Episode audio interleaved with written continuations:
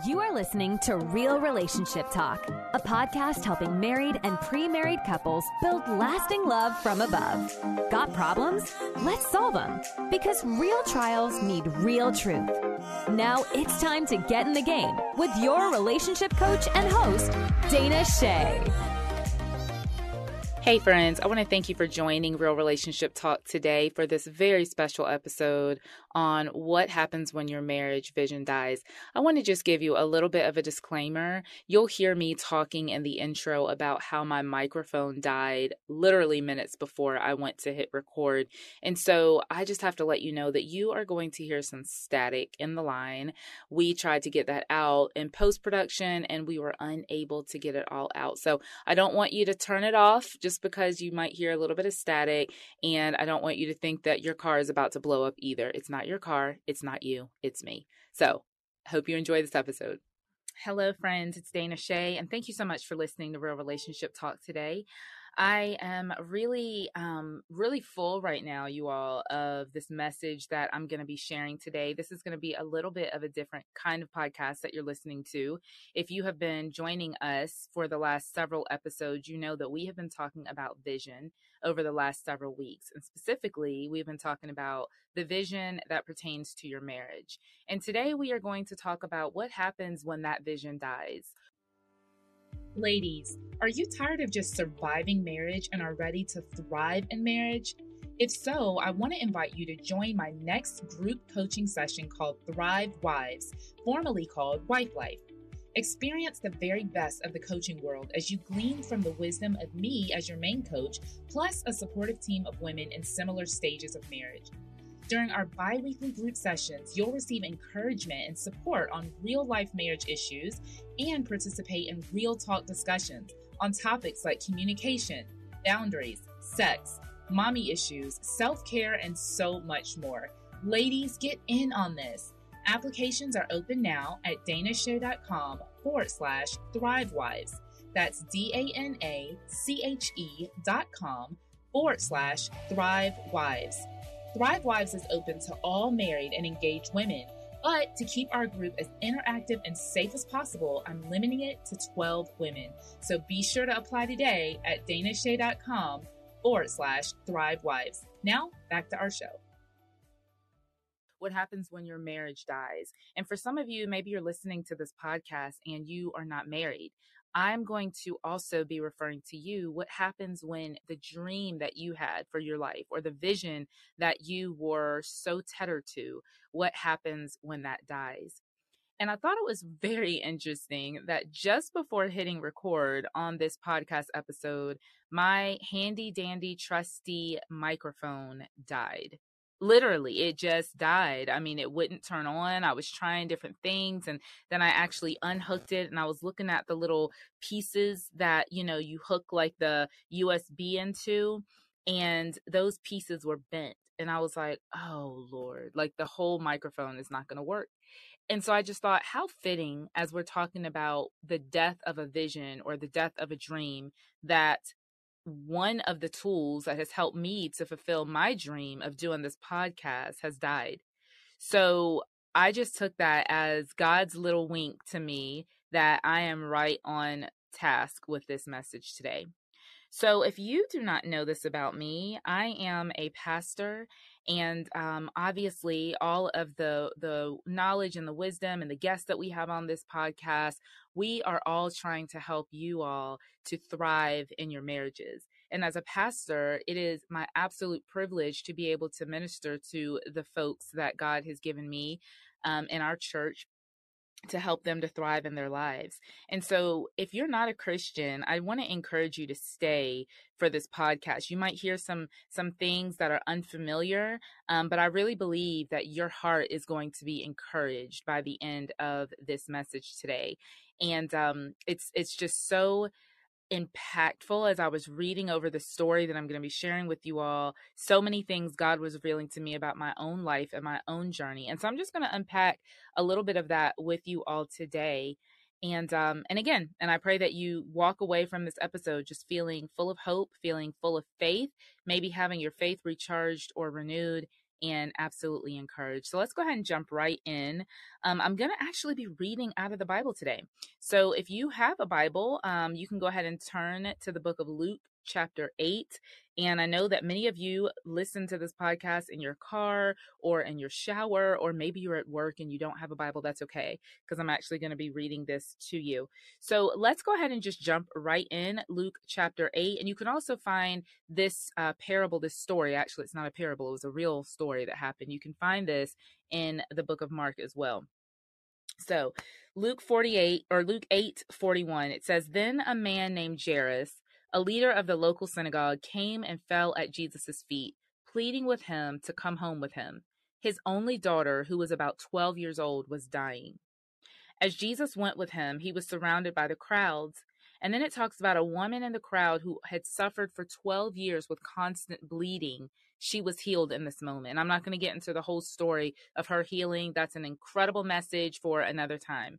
Let's skip on down. Uh, let's see. Let's skip on down to verse 40 9. So while Jesus was still speaking to her, meaning the woman who was suffering from the, the bleeding, uh, while Jesus was still speaking to her, a messenger arrived from the home of Jairus, the leader of the synagogue, and told him, Your daughter is dead. There's no use in troubling the teacher now. Verse 50 says, But when Jesus heard what had happened, he said to Jairus, Do not be afraid. Just have faith, and she will be healed. I just want to pause right there and encourage some of you listening today to not be afraid. Only believe, only have faith. Let's keep going. Verse 51 When they entered the house, Jesus would not let anyone go in with him except for Peter, James, and John and the little girl's father and mother. The house was filled with people weeping and wailing, but he said, Stop the weeping. She isn't dead, she is only asleep. But the crowds laughed at him because they all knew she had died. Then Jesus took her by the hand and said in a loud voice, My child, get up. At that moment, her life returned and she immediately stood up. Then Jesus told them to give her something to eat. Her parents were overwhelmed, but Jesus insisted that they not tell anyone what had happened. And that why he told them not to tell anyone is an entire other message. Basically, it was not his time to reveal himself as the savior of the world. So, friends, I want to really folks focus on a lot of the truths that come out of this passage. You might be wondering, why is she talking about a little girl dying? in this story? How does that apply to my marriage? Oh, friends, there's so, so much application here. And so I want to just first and foremost say to those of you who are, are married and your marriages are struggling and you're thinking my marriage is dying or mar- maybe my marriage has died, I want to just encourage you to take a deep breath and hold on for a second because a lot of times what we proclaim, what we say is the gospel truth. Like this thing is over, it's dead, it's done. That's not necessarily the truth. Just like Jairus's or Jairus's servant told him that she was dead. It looked like she was dead. All the evidence was pointing to the fact that this little girl had died, but that was not the truth. That was not the end of her story. And some of you need to hear that, that what you're going through right now is not the end of your story. I could have given up when my microphone died, right? And if you're watching this on YouTube, you see that I'm talking in an external microphone. I'm not using my computer microphone or the audio would sound like trash. But what did I do? I had to pivot.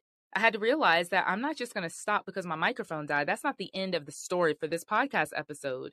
There was an, another microphone that I had. Lo and behold, the very first microphone that I ever bought for this podcast, I thought about throwing it away a long time ago. And I thought, you know, maybe I should keep that just in case. And thank God I did because here we are today. So I just want to give you some insights into this story. First and foremost, the name Jairus, I think, is so interesting in the definition and what that name means. The name Jairus means God enlightens. And I believe that today God has led you to this podcast episode. Maybe you've never listened to Real Relationship Talk before, or maybe you are an infrequent listener, or maybe you thought, you know, I'm going to listen to that episode later, but for whatever reason, you were drawn back to listen to this one today. I believe that God wants to enlighten you today with a fresh word of knowledge, with some new hope, some new revelation, some new understanding. And so be enlightened as you listen uh, to the rest of this episode. So, a few things that we learned from this story. Number one, when Jairus had approached Jesus, it said that there was a crowd of people all around Jesus. Now, this was very typical. Jesus was gaining popularity at this time and he was doing many miracles. And so he was starting to become famous and people want to be people wanted to be around him all the time and so here he is surrounded by this crowd of people and he was on his way to jairus's house when he was interrupted by somebody else another woman who had been bleeding for 12 years she kind of stopped the program and Jesus attended to her needs. And some of you might feel like maybe you have prayed, maybe you have, quote, approached Jesus and asked him for healing, for him to rescue you, for him to save your marriage, to save your relationship, to revive your dream or your vision. And it seems like he's helping everybody else. But what about me? What about me? And Jesus goes on and he heals this woman. Meanwhile, Jairus' daughter, which was the original reason for this story, she dies. And some of you might be thinking, you know what? God doesn't care about me. I've prayed about my marriage and God is not answering. Friend, I understand that because I felt that way.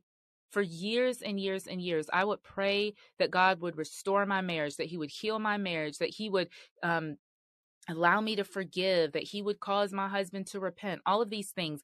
And for years, I would watch other marriages be restored, other couples growing closer together. I would see people getting married you know? And I felt forgotten and I felt like, God, why aren't you hearing me? Why aren't you answering me? And what Jesus says to Jairus is, do not be afraid. Oh, if I could tell you that today, friend, do not be afraid.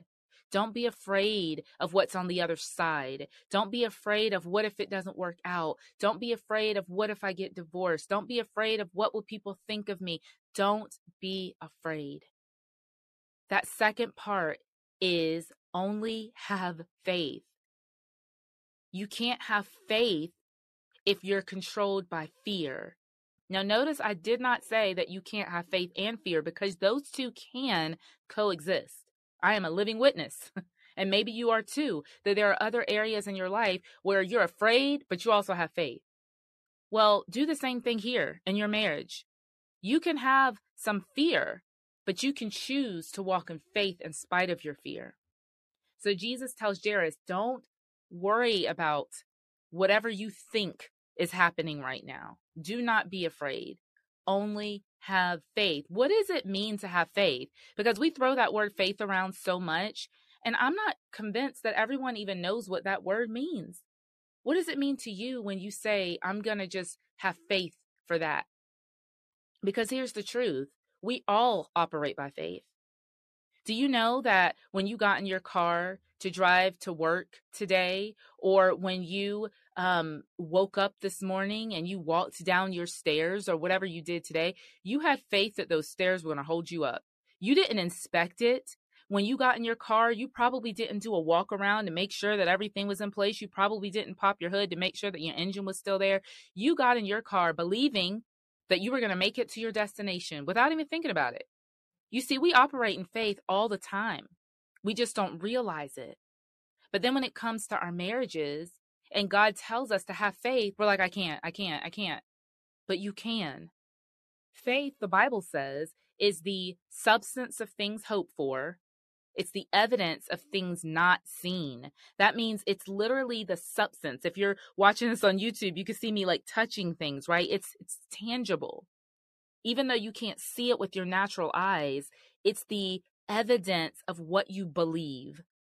You might not see it today, but you believe it so strongly, it's going to happen. It's already done in your mind. That's the kind of faith that God wants us to have. That's the kind of faith that pleases God. And that kind of faith is hard, y'all. It is really hard to believe for what you can't see. It's really hard to believe that your marriage is going to prosper when all you see is pain and heartache and betrayal and lack of trust and lies. It's so difficult to believe God in those seasons. But I believe today that God is saying to you, do not fear, only have faith. And then Jesus says, she will be healed. Jesus didn't say, you know what, um, I, I think I might be able to heal her. You know, I've been I've been doing some miracles lately, and um, you know, I've been getting really good at this miracle stuff. I mean, just the other day, I opened the eyes of this blind man, and and um, I, I raised this lame man up, and and I think I might be able to heal your daughter. No, no, no, no. Jesus says she will be healed. He declared what he believed, and for us, we have to do the same thing. Your words have so much power. I tell my kids this all the time. I am super, super careful of what I allow them to say. And I will cut them off if they start that negative stinking thinking. I will say, uh uh-uh, uh, we do not speak like that. And I'm not talking about curse words. I'm talking about when they say limiting beliefs, when they make declarations that are not in alignment with what we are believing God for for their future. We don't speak like that because we understand that words create worlds. The Bible says that life and death is in the power of the tongue. And so, what are you declaring? Are you going around saying, My marriage sucks, my marriage is bad, I made a mistake, I can't believe I got married to this person, I wish I weren't married, um, this is not going to last? I mean, what are you speaking? What are you declaring? If you have been declaring things like that, it's time for you to change your words. It's time for you to begin to declare what you're hoping for. My marriage is going to make it. God is going to do a work in my marriage. My husband will come back. My wife will come back. My husband will begin to respect me again. My wife will begin to respect me again. I will begin to respect my spouse again.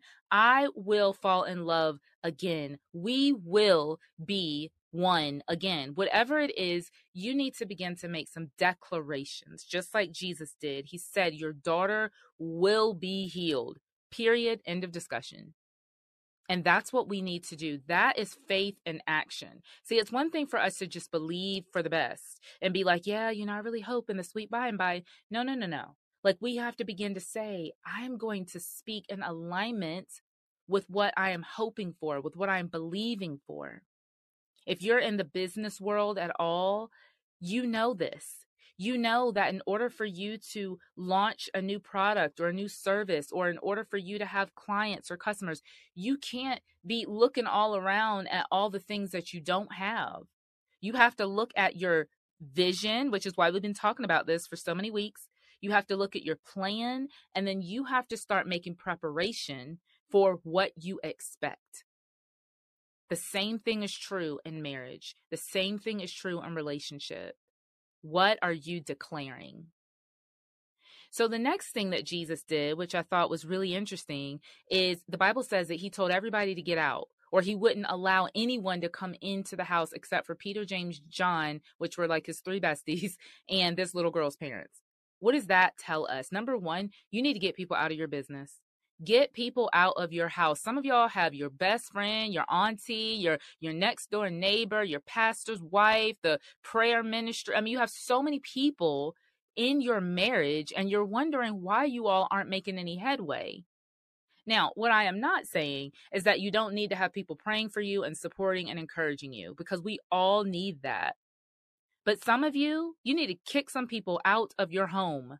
Maybe literally maybe you literally have people in your home that you need to get out not your children okay? But like other folks your friend who's always just kind of hanging around the house all the time and you and your husband or you and your wife you can't get any real quality time because your friend is always there. Get her out. Get him out okay? Especially during this time of you rebuilding your marriage for some of you, maybe that person is not physically in your home, but again, maybe you're on social media all the time looking at all these other relationships and you're getting all these ideas about how your marriage sucks so bad compared to all these relationships that you're seeing online that may or may not be real. You need to get them out of your minds. So ask yourself, who do I need to get out of my house? Who do I need to say, you know what? I appreciate your support. I appreciate your concern, but I'm going to need to limit the information that I'm sharing with you from now on.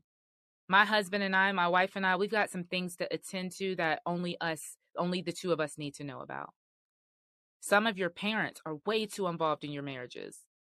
You have to be discerning of that. You have to determine who needs to get out, who's speaking death over my marriage instead of life.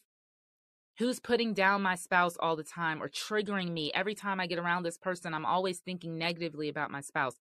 Those are the folks that you need to get out of your marriage if you um, have ever downloaded my, I have a free resource on my website, danache.com forward slash seven things. Uh, the number seven, the word things, T H I N G S.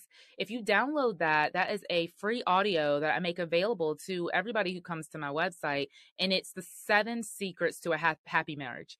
And one of those things is this very point get people out of your marriage. This audio is directed at newer marriages, but I would say this to every marriage. Some of y'all have too many people in your business, and it's time to give them their eviction notice. All right, so after Jesus kicks everybody out, then he says to her family, She's not dead, she's only asleep. Now, this was kind of crazy because the little girl was literally dead on the bed, okay? Why did Jesus say she's not dead? She's only asleep. She literally was dead. The reason that he did that is because what we see in the natural is not what Jesus sees in the supernatural. Jesus saw a temporary situation where her parents saw a permanent situation. You might be looking at your marriage right now like, yep, there it is, dead on the bed. I see it.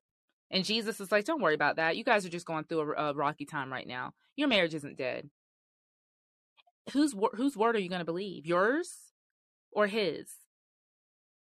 Now, interestingly, when he says this, the Bible goes on to talk about then the people start laughing. The same folks who were weeping and wailing. This is how fickle people are. You're weeping and wailing one minute and you're cracking up hysterical the next minute. This is just an, another reason why you need to limit who is actually in your innermost circle, who's speaking into your marriage, because people can be very fickle. People love you one day and they don't talk to you the next day. People love your spouse one day, they can't stand them the next day. So when Jesus said, She is not dead, she is only asleep, it wasn't that he was out of his mind or that he was denying reality, but that he knew the power that he had within himself to raise this little girl from the dead. And Jesus is saying to you, friend, today that what you think is a permanent situation is a temporary situation. He has the power to revive and to resurrect even the deadest of marriages. And I'm going to tell you what, I am a living witness of this. My marriage was dead. Capital D exclamation point. But God. And honestly, y'all, I shudder sometimes to think if I would have just given up. And listen, I listen. I understand some of you are listening right now and you're already divorced or your marriage is so toxic and violent and unhealthy and unsafe. I am not saying to any of you to stay in those situations. There are times when death comes. And guess what? Newsflash, even though Jesus did raise this little girl from the dead, she eventually died again. And there was no resurrection. And so for some of you, your marriages are dead, not because you don't have faith, not because God can't heal, but because there is so much um, betrayal or so much um, toxicity that that marriage is no longer able to live and I have so much compassion and and I just want you to know that there is so much grace for you if you are in that situation but many of you are not there yet. Many of you are just becoming tired and weary and you're the ones that I'm speaking to today to say do not give up. Do not cast your marriage aside because you all are having conflict or because you all aren't, quote, in love anymore or because, my goodness, you think that there's somebody out there that's better than your spouse. So after Jesus tells them to um, he he tells them that things aren't as bad as they seem. We know that the crowd starts laughing. Then the Bible says that Jesus takes the little girl by the hand and he lifts her up he raises her back to life. And for many of you listening today, I believe that God has his hand outstretched to you saying, Will you trust me? Will you put your marriage in my hands? will you allow me to lift you up again and to raise you up again and to restore what has been broken? That takes faith, it takes trust. But I'm a living witness that God is faithful. And again, is that does that mean that he's going to heal everybody's marriage? No, because there were people in the Bible as Jesus lived who died.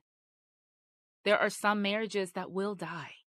And I don't know which marriages those are, but one thing I do know is that unless you have done everything that you can do, you are not at the point of accepting defeat. So I hope that this message today has encouraged and inspired you. Maybe you just need a fresh wind. Maybe you need to sit down and rest for a minute. Don't give up, friend. It's not the end. It's not the end for you. You still have life in your marriage. This little girl was only 12 years old. She still had a lot of life ahead of her. And for some of you, whether you've been married for 12 years, 2 years, or 22 years, you still have a lot of life ahead of you. So, what do you do when your marriage vision dies? You believe that God is able to resurrect it again. Thank you so much for listening today. I hope this message has brought you hope and brought you faith. You can find the show notes to today's podcast. I was going to say to today's sermon because I felt like I preached, but you can find the show notes to today's uh, podcast episode at realrelationshiptalk.com forward slash episode 128. And again, for any of the podcast episodes, you can always find them on my website, realrelationshiptalk.com forward slash whatever that episode is. So, you all remember this a good relationship is not one that works, it's one where you put in the work. Let's get to work. I'll see you on the next episode. Take care. Thank you for listening to Real Relationship Talk with Dana Che. Find the show notes, helpful articles, and more relationship tips at realrelationshiptalk.com. Enjoying the show? Be sure to rate and review wherever you listen to your podcasts. And remember to subscribe. We'll see you on the next episode.